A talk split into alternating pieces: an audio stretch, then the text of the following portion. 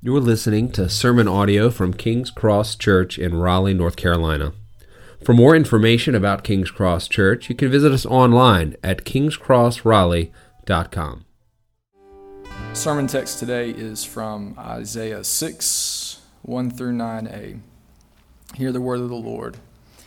In the year that King Uzziah died, I saw the Lord seated on a high and lofty throne, and the hem of his robe filled the temple. Seraphim were standing above him. They each had six wings. With two they covered their faces, and with two they covered their feet, and with two they flew. And one called to another, Holy, holy, holy is the Lord of armies. His glory fills the whole earth. The foundations of the doorways shook at the sound of their voices, and the temple was filled with smoke. Then I said, Woe is me, for I am ruined, because I am a man of unclean lips, and live among a people of unclean lips, and because my eyes have seen the King, the Lord of armies. Then one of the seraphim flew to me, and in his hand was a glowing coal that he had taken from the altar with tongs. He touched my mouth with it and said, Now that this has touched your lips, your iniquity is removed, and your sin is atoned for. Then I heard the voice of the Lord asking, Who will I send? Who will go for us? I said, Here I am, send me. And he replied, Go. This is, the, this is God's word. Well, good morning, friends. I'll take a cue from Aaron. Uh, maybe not so much Chad by his own admission, but from Aaron. As is, my name is Lance and I'm not one of the pastors here, um, but I am a member, and I am uh, that guy's dad, happy to say. Um, and I'm glad to be with you today to open God's Word. Let me pray for us. Part of my prayer this morning is adapted from a prayer from uh, the book The Valley of Vision, I'm sure some of you are familiar with. O holy and most gracious Father, at your throne we find mercy in time of need. We gather manna from your word, and we are strengthened for every battle. Impress on our minds the shortness of time, the work to be engaged in, the nearness of eternity, and the fearful sin of despising your Spirit. To that end, use, God, this weak vessel and the unfettered power of your word to build up your people by seeing you as you really are and to forsake all lesser gods of our own designs. May it be so for your glory and for our good. In Jesus' name, amen.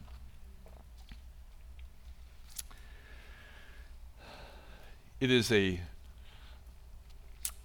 it is not without a little bit of fear and trembling that I come to preach this text and in this series of considering the throne of God. And perhaps for some of you, I don't know a lot of you, we have some guests here, but uh, I, the, the prayer that we just sang is our prayer that we would all see Christ. And that through the preaching of God's word, every tongue would confess that Jesus Christ is Lord to the glory of God the Father. That is our prayer. So, if our, our prayer for you, if you don't yet know Christ, is that if not today, that this message would spur you on to continue to consider the claims of Christ. And for all of us, that we would behold Christ, indeed see him in his glory in some small way. To get us started here this morning, uh, I want you to imagine this scene, and, and you are making an acquaintance, a new acquaintance, and um, this is the kind of person who likes to just really cut to the chase, and they just ask you this question What's the most important thing about you? That would be a, an unusual and pretty, pretty forward question, but uh, it will be a good one. I would appreciate a question like that. Someone really just cutting to the chase. What is the most important thing about you? I wonder how you would answer that. Um, I personally agree with, uh, in, in spite of all of the many myriads uh, possible answers to that question, I agree with the author A.W. Tozer who says this that what comes into your mind when you think about God is the most important thing about you. what comes into your mind is the most, when you think about God, is the most important thing about you. Literally, friends, I would suggest to you that literally everything else about us flows from that, whether we realize it or not, whether we consciously think about it or not. And so, in this message, really today, not really unlike Shane's message, because it's a very similar scene that we are considering before us this morning. Shane's message last week was it was this the same throne room uh, the same God seated upon his throne, but the scene shifts fairly quickly to consider the Lamb. This morning, we're keeping our focus on the one seated on that throne, this God whom Isaiah sees high and lifted up, and his throne is filling the temple in such a remarkable way. And Isaiah, I, I would suggest, this is kind of my premise coming into this message this morning that that Isaiah, I believe, had such a profoundly life altering, worldview shaping experience that would compel him to say, to answer that question, the what is the most important thing about you? He would say, the most important thing about me and what I think about God, the first thing that comes to mind is that God is holy. And everything else that he thought about God flowed from that central thought.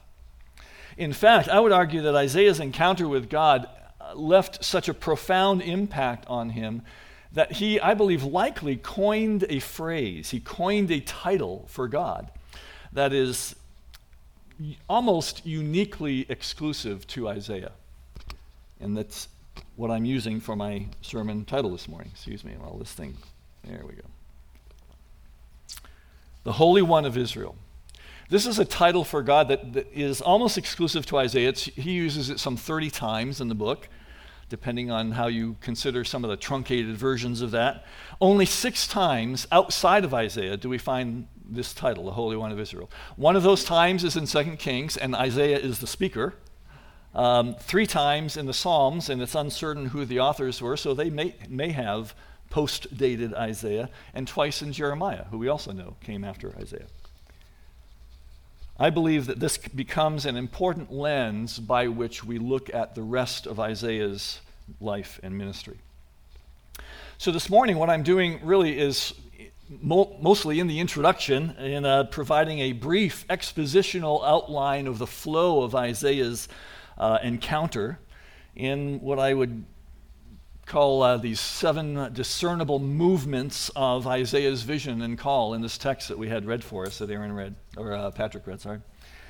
But then, after just going through this brief flow of, of looking at, at how this moves through this encounter, Isaiah moves through this encounter, then we're going to drop in in a few other places in Isaiah where he draws on this encounter, I believe and demonstrates five key gospel truths using this title, the Holy One of Israel. In, in Isaiah's text, in, in Isaiah chapter 6, we begin with Isaiah beholding and considering the very character of God. And the one that stands out to him is that God is holy. I'm sorry, but this thing keeps falling off here. is there a way to? I don't know if it's too loose or too tight. God, uh, Isaiah considers the character of God as holy. I saw the Lord high and lofty. And what Isaiah saw being proclaimed by these incredible creatures that we'll come back to here in a moment is that God is holy, holy, holy. Perhaps a reference to at least allow us to consider the, the triune nature of God. Even at the end of the text, God says, whom shall I send? Who will go for us?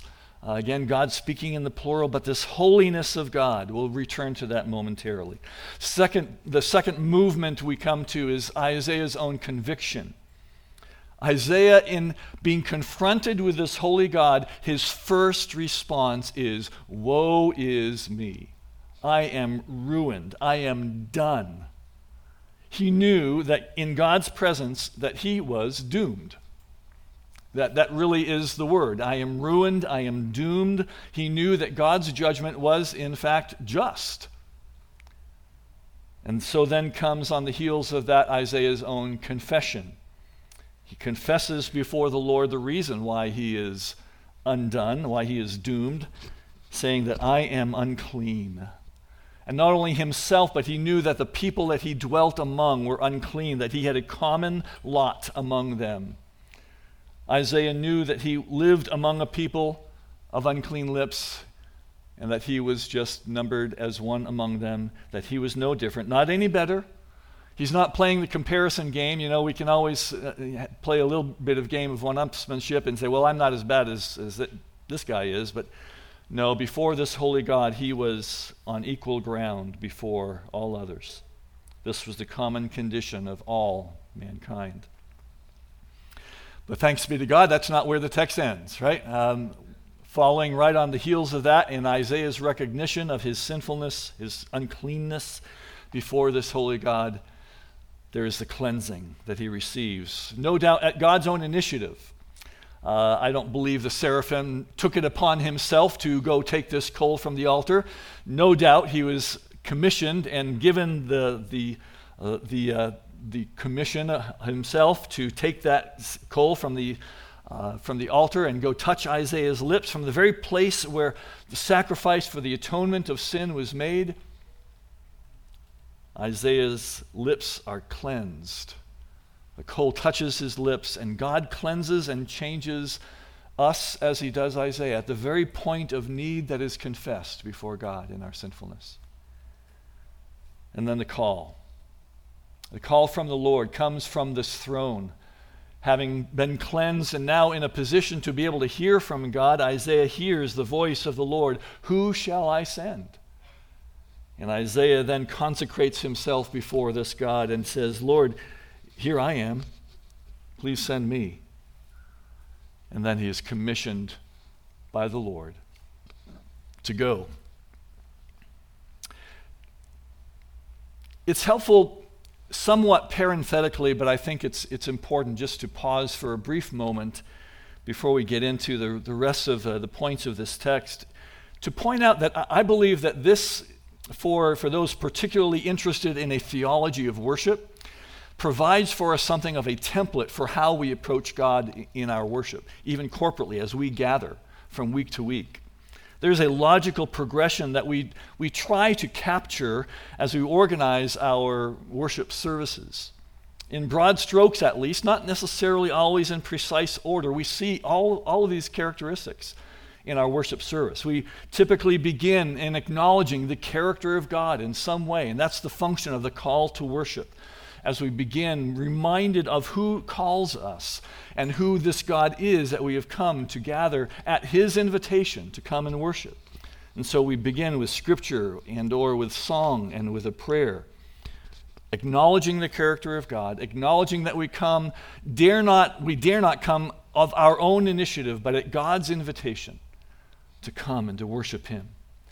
And then we have opportunity for conf- uh, conviction and to recognize our confession, our need to, to offer to God our repentance and to recognize and call upon Him in dependence on God, acknowledged in our prayers and confessions and petitions. And then we recognize that there is the cleansing. And this is where the, the, the bulk of the service uh, acknowledges that we are here to celebrate the gospel we celebrate the gospel in song and in corporate confessing of our creedal beliefs that unite us. But then there's the call.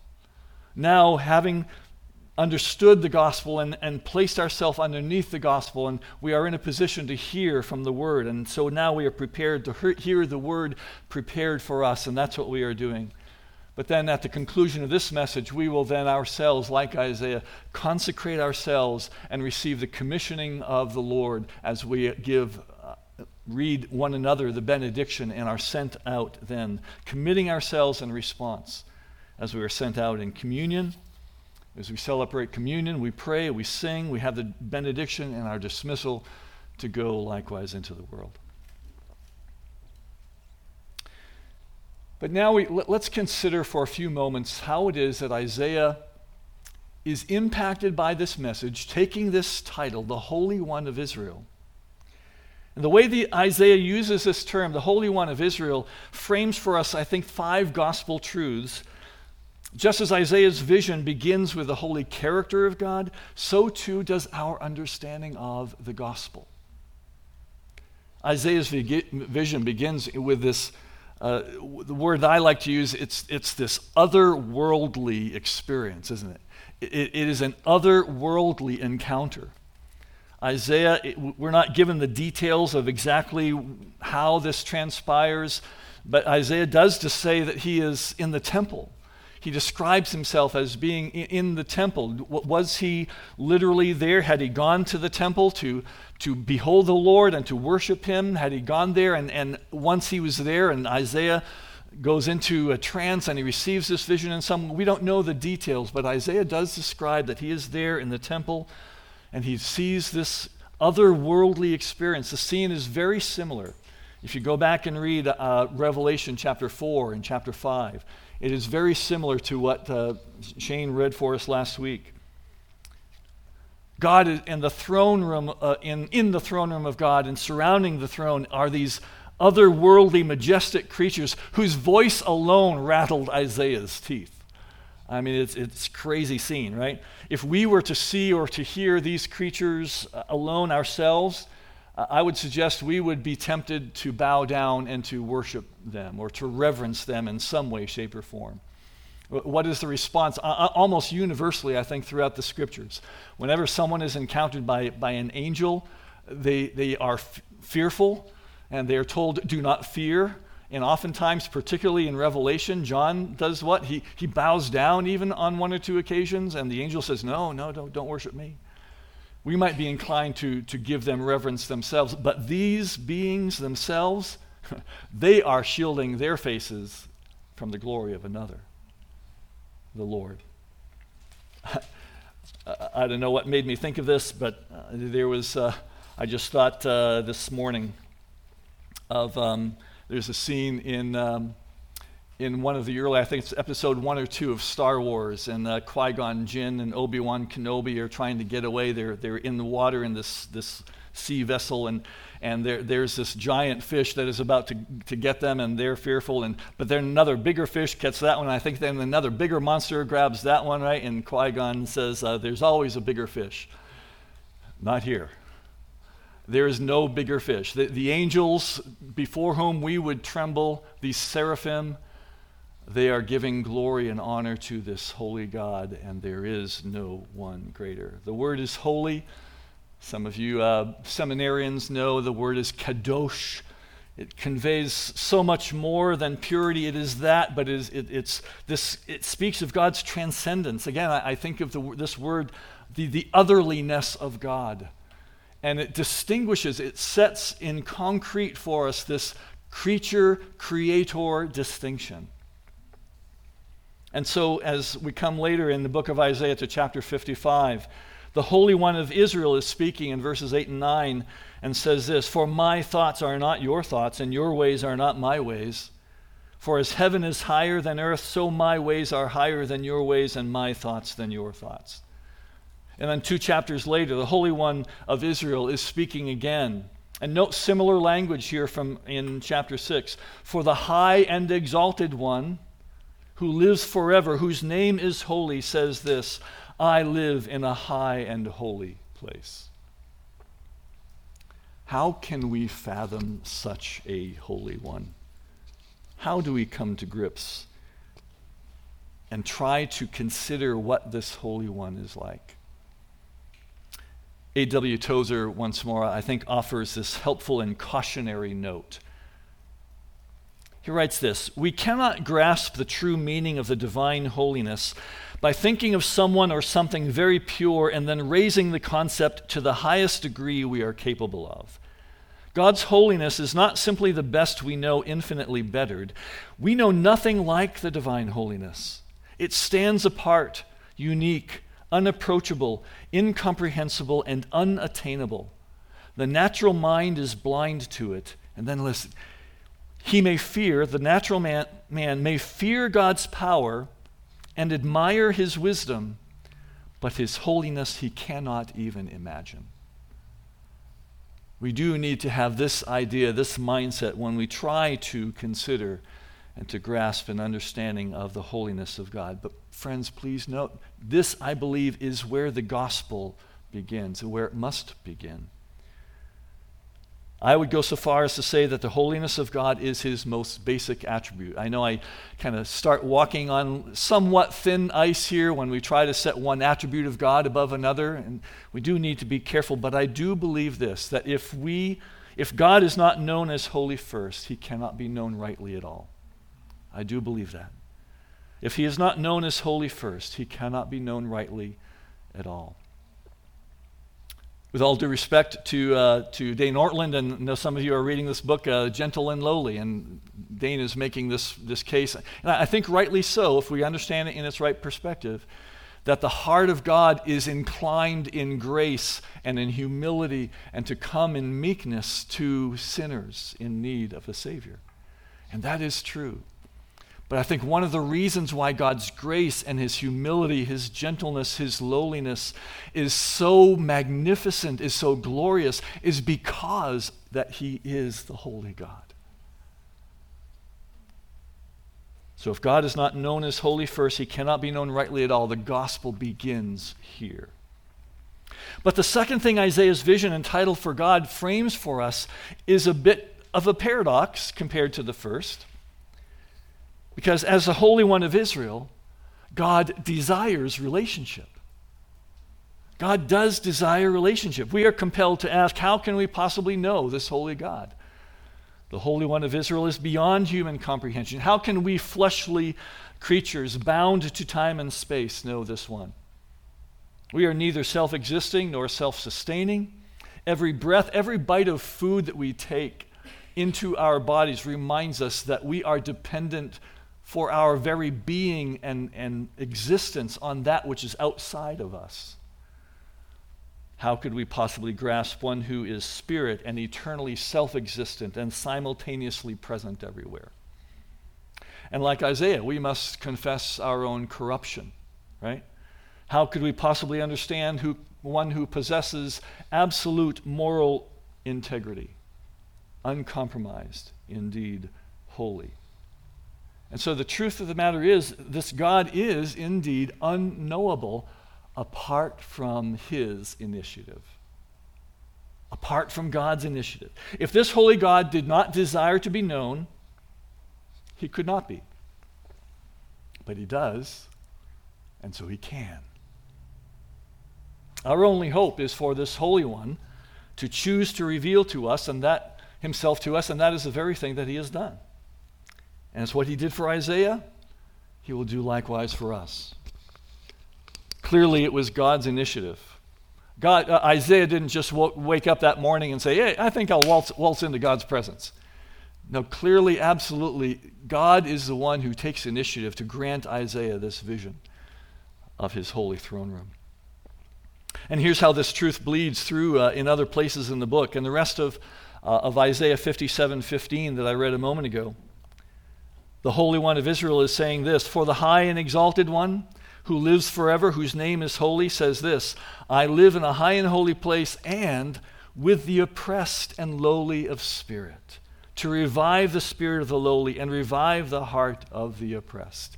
Yes, indeed, this God desires relationship. And the title itself implies this very thing too, doesn't it? He is the Holy One, what? Of Israel. Transcendent, yes, but personally involved in his creation. And not just with his creation in general. This transcendent God calls out a people to be his particular possession and to covenant with them as their God. And so we read in Isaiah 12, 6, the Holy One of Israel is among you in his greatness. In Isaiah 43, 15, I am the Lord, your Holy One, the Creator of Israel, your King. And then a few chapters later, in chapter 49, Isaiah refers to God as the Holy One who is faithful, the Holy One of Israel who has chosen you. Oh, what magnificence that this Holy One has condescended to choose a people to draw to himself. It is a paradox, separate and yet in special relationship to a particular people. And of course, as we come to the New Testament, that is us, friends, the church. This is the language that Peter uses to describe the church today in 1 Peter chapter 2. And it's language that is drawn explicitly from God's purposes for his people from the Old Testament. When Peter writes, You are a chosen race, a royal priesthood, a holy nation, a people for his own possession. Once you were not a people, but now you are God's people. But before we get too comfortable here, we have to remind ourselves that Isaiah's first response to this holy God was one of conviction and confession. For even though he knew that he was one of these people specially called out by God, he was still in his sin. And that's because Isaiah knew that as the Holy One of Israel, God decrees judgment. God decrees judgment. And it is just. Just as a master potter has rightful expectations for that which he creates, or as a husband holds exclusive uh, rights to intimacy with his wife, this Holy One rightly expects his chosen people to be holy themselves and to be faithful in their devotion. God has made very clear in both in the Old Testament and in the New that God expects and demands holiness. That is his standard. You shall be holy, for I am holy. But here's what Isaiah writes in chapter 1 of God's judgment of his chosen ones. He says, They have rebelled against me. They have abandoned the Lord. They have despised the Holy One of Israel. They have turned their backs on him. And this is the message that Isaiah is commissioned at the end of uh, uh, our passage in, in verse 9 of Isaiah 6. Go. And, and the Lord continues to go on and tell Isaiah that you are going to a stiff necked people and they're not going to hear you. They're not going to want to listen. And indeed, that's what we find, even in the book of Isaiah. The people get Isaiah's message. And so we read in Isaiah 30 that they respond to Isaiah's message of this holy God Do not prophesy to us what is right Pay attention to this and tremble with me at this response. Do not prophesy to us what is right, speak to us smooth things. Prophesy illusions. Leave the way. Turn aside from the path. I'm reading the ESV. Sorry, you have the uh, CSB in front of you, but the ESV says, Leave the way, turn aside from the path. Let us hear no more about the Holy One of Israel. The ES, uh, CSB says, Rid us of the Holy One of Israel. That is a terrifying thing to read, is it not? I shudder, shudder when I read that.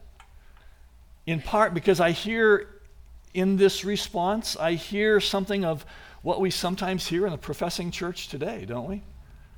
And what Paul warned his protege Timothy in, in uh, 2 Timothy chapter 4 when Timothy tells, uh, Paul tells Timothy, For the time is coming when people will not endure sound teaching, but having itching ears, they will accumulate for themselves teachers to suit their own passions, and will turn away from listening to the truth and wander off into myths.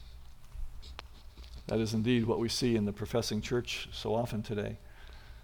Even years ago, uh, almost 10 years ago, um, Sue and I were in New Hampshire, and um, we had left for it was Christmas. Actually, we had come down to visit Nate and Laura. They were in Virginia at the time still, and while we were there, I received an email from the elder's wife. We had one other elder at the church at the time, and uh, I received an email from the elder's ch- wife complaining about my preaching and saying that I talked about sin too much, and that it was bothering her children and it was bothering her. That's what we have here.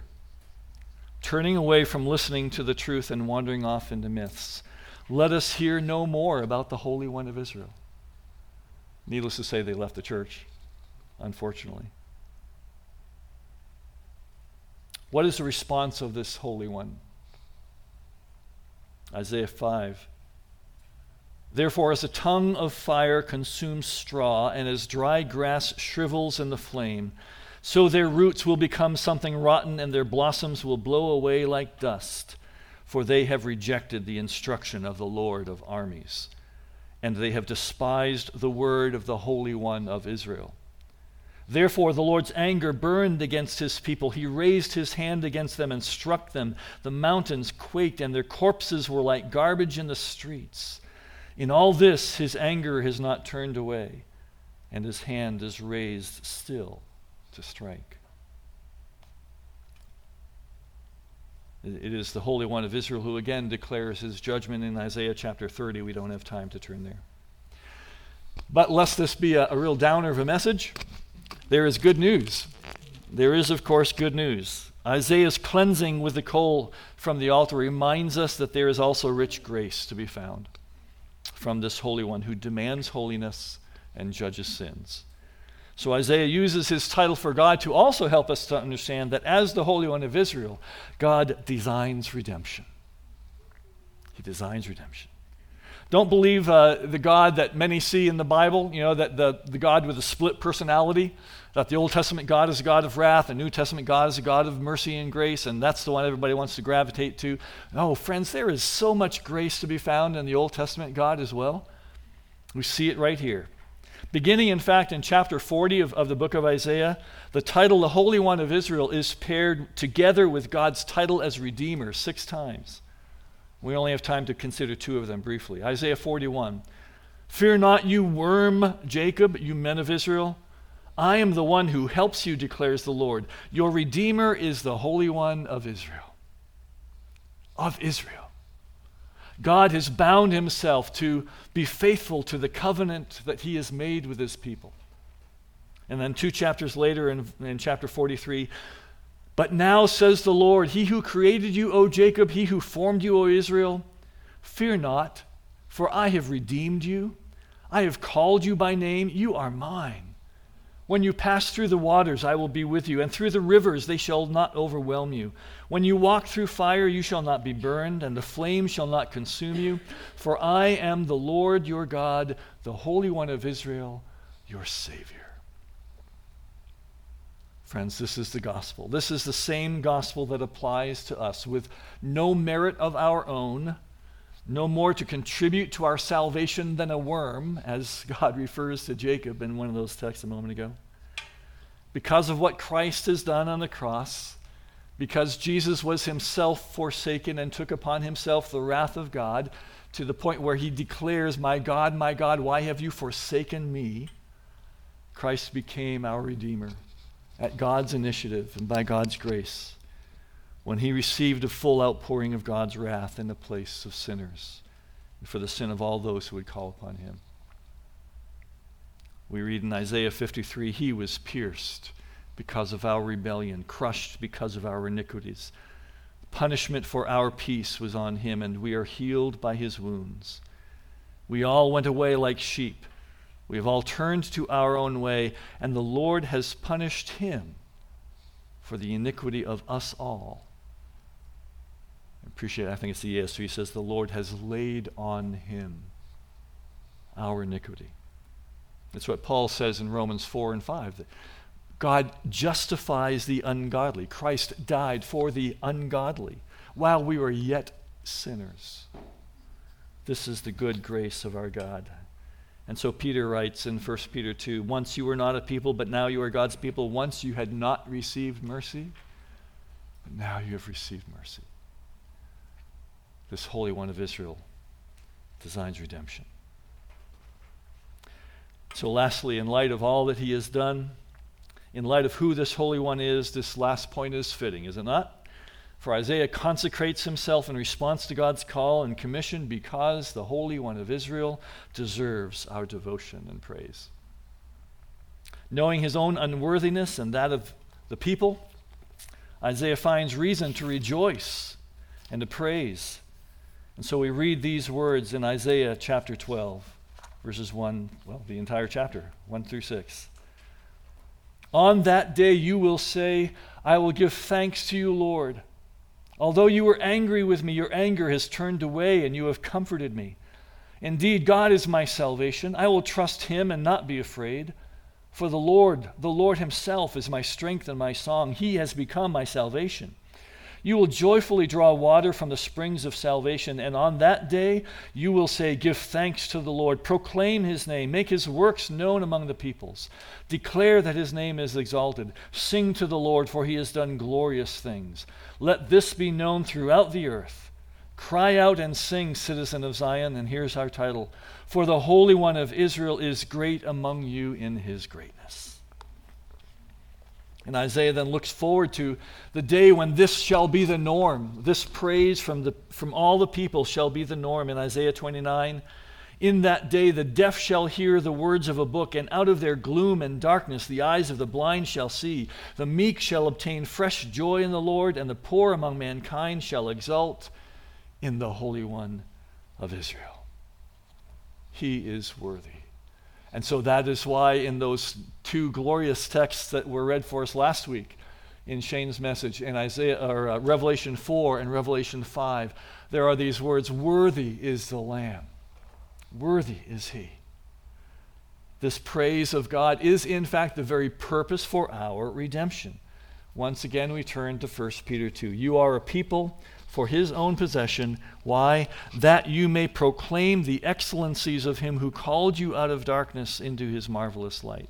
That's why we belong to God, that we would declare his praises. Coming from a people who are being sanctified, who are holy, who are being set apart, and being made holy, clothed in the righteousness of God. As we wrap up this morning, have you come to know this Holy One of Israel? And if you have, be reminded of these central gospel truths that we may indeed know this Holy One who is incomprehensible. We may know him not completely, but sufficiently. And understanding this one title of the God used by Isaiah frames the entire gospel of Jesus itself. And it begins with God as holy, creator, ruler, having a rightful claim over all his creation. And this Holy One desires relationship. Created all things as an expression of his power. God has done this to pour out his love and relationship to a people, to know him and to enjoy him forever. That's his purpose for creating us, to be in relationship. But God decrees judgment because we have spurned his love and grace and pursued lesser things. God's holiness reminds us of our need for redemption. And God has then, therefore, designed redemption. This Holy One, his own arm has saved, his own arm has provided the way. The depth of our offense against this holy God meant that the, only the holy God could initiate the rescue with a perfect sacrifice, bearing God's wrath that we deserved. And so while God's holiness reminds us of our need for redemption, God's holiness reminds us of the price of our redemption. In Christ, we are restored as God's treasured possession and clothed in His righteousness. And so He indeed deserves our praise. To live lives of holiness and to be commissioned to go in glad obedience and service King's Cross Church, this is our commission.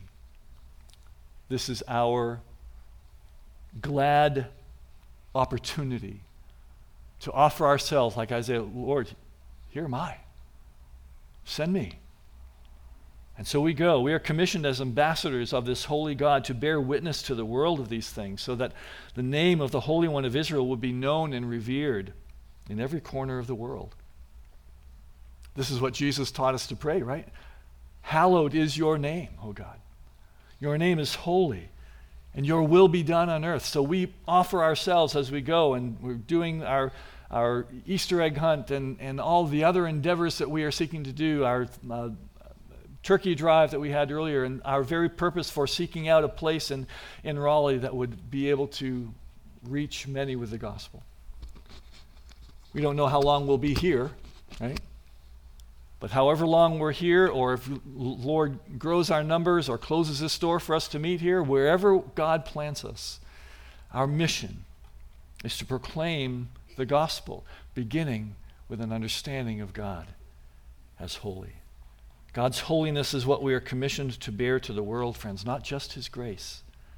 The reality of God's grace is magnified exponentially when we remember it is being extended by the Holy One enthroned in heaven.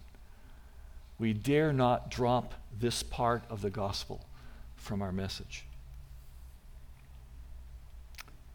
Only briefly, I have time to touch on just a couple of other quick things that I'll just kind of plant in, in your minds this morning by way of practical applications.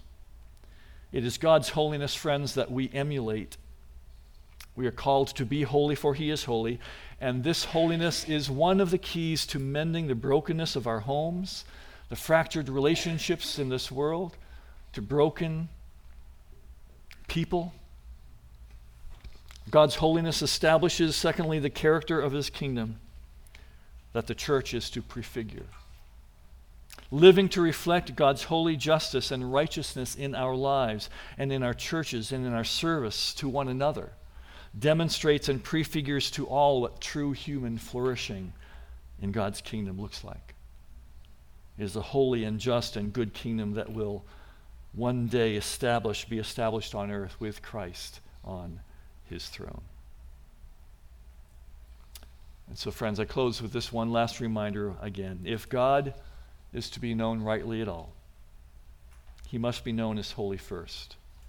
Once we know him as holy, with hearts cleansed and transformed through the work of the gospel, we will then learn with Isaiah to shout and sing for joy, for great is the Holy One of Israel among us.